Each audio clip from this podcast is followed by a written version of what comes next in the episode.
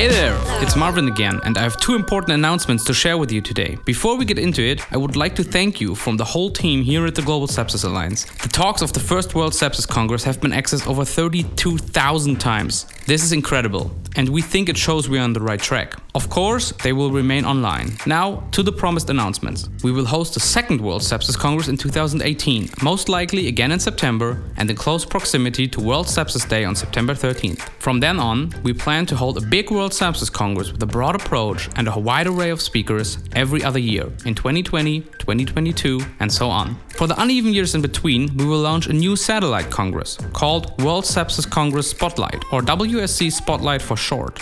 This congress will be a little bit smaller, but will have a much clearer focus, shining a spotlight on a neglected aspect of sepsis, so to speak. And we will start, you guessed it, right now in 2017. I hope you are as excited as I am to announce today that the Global Sepsis Alliance will partner with none other than the World Health Organization to bring you the WSC Spotlight Maternal Neonatal Sepsis on September 12, 2017. Like the first World Sepsis Congress, it will take place completely online and you can join for free, right from your computer or internet connected device, wherever you might be.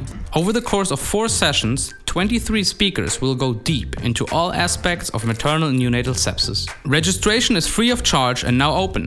Check out www.wscspotlight.org to learn more and sign up.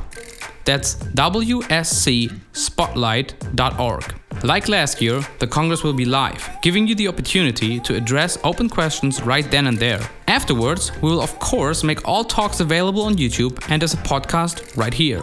Please do us the favor and tell your friends and colleagues all about the WSC Spotlight and make sure to head to the website soon.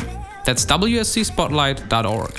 If you're interested in supporting or sponsoring the Congress, please don't hesitate to write me an email. My address is on the website.